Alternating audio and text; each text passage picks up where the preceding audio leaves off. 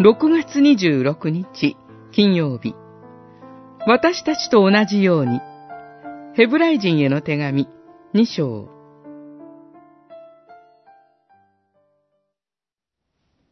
それでイエスは神の御前において憐れみ深い忠実な大祭司となって民の罪を償うためにすべての点で兄弟たちと同じようにならねばならなかったのです。事実、ご自身、試練を受けて苦しまれたからこそ、試練を受けている人たちを助けることがおできになるのです。に章、じゅうななせつ、じゅうはっせつ。祭司の中心的な務めは、神と人との間に立って、人が神を礼拝できるように取りなすことです。この祭司の働きを、主イエスは十字架上でご自身を犠牲にして果たされました。私たちの罪をあがなうために。そうして、私たちが罪許されて、神に近づけるようにしてくださったのです。主イエスはこの務めを神としてではなく、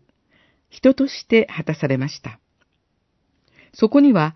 私たちと同じ肉体の痛み、苦しみがあり、死への不安もあったはずです。そして最大の試練は、神に捨てられるという恐怖でした。私たちにもいろいろな悩み、苦しみがあります。複雑な人間関係、心や体の痛み、勉強や仕事で疲れ果て、へたり込み、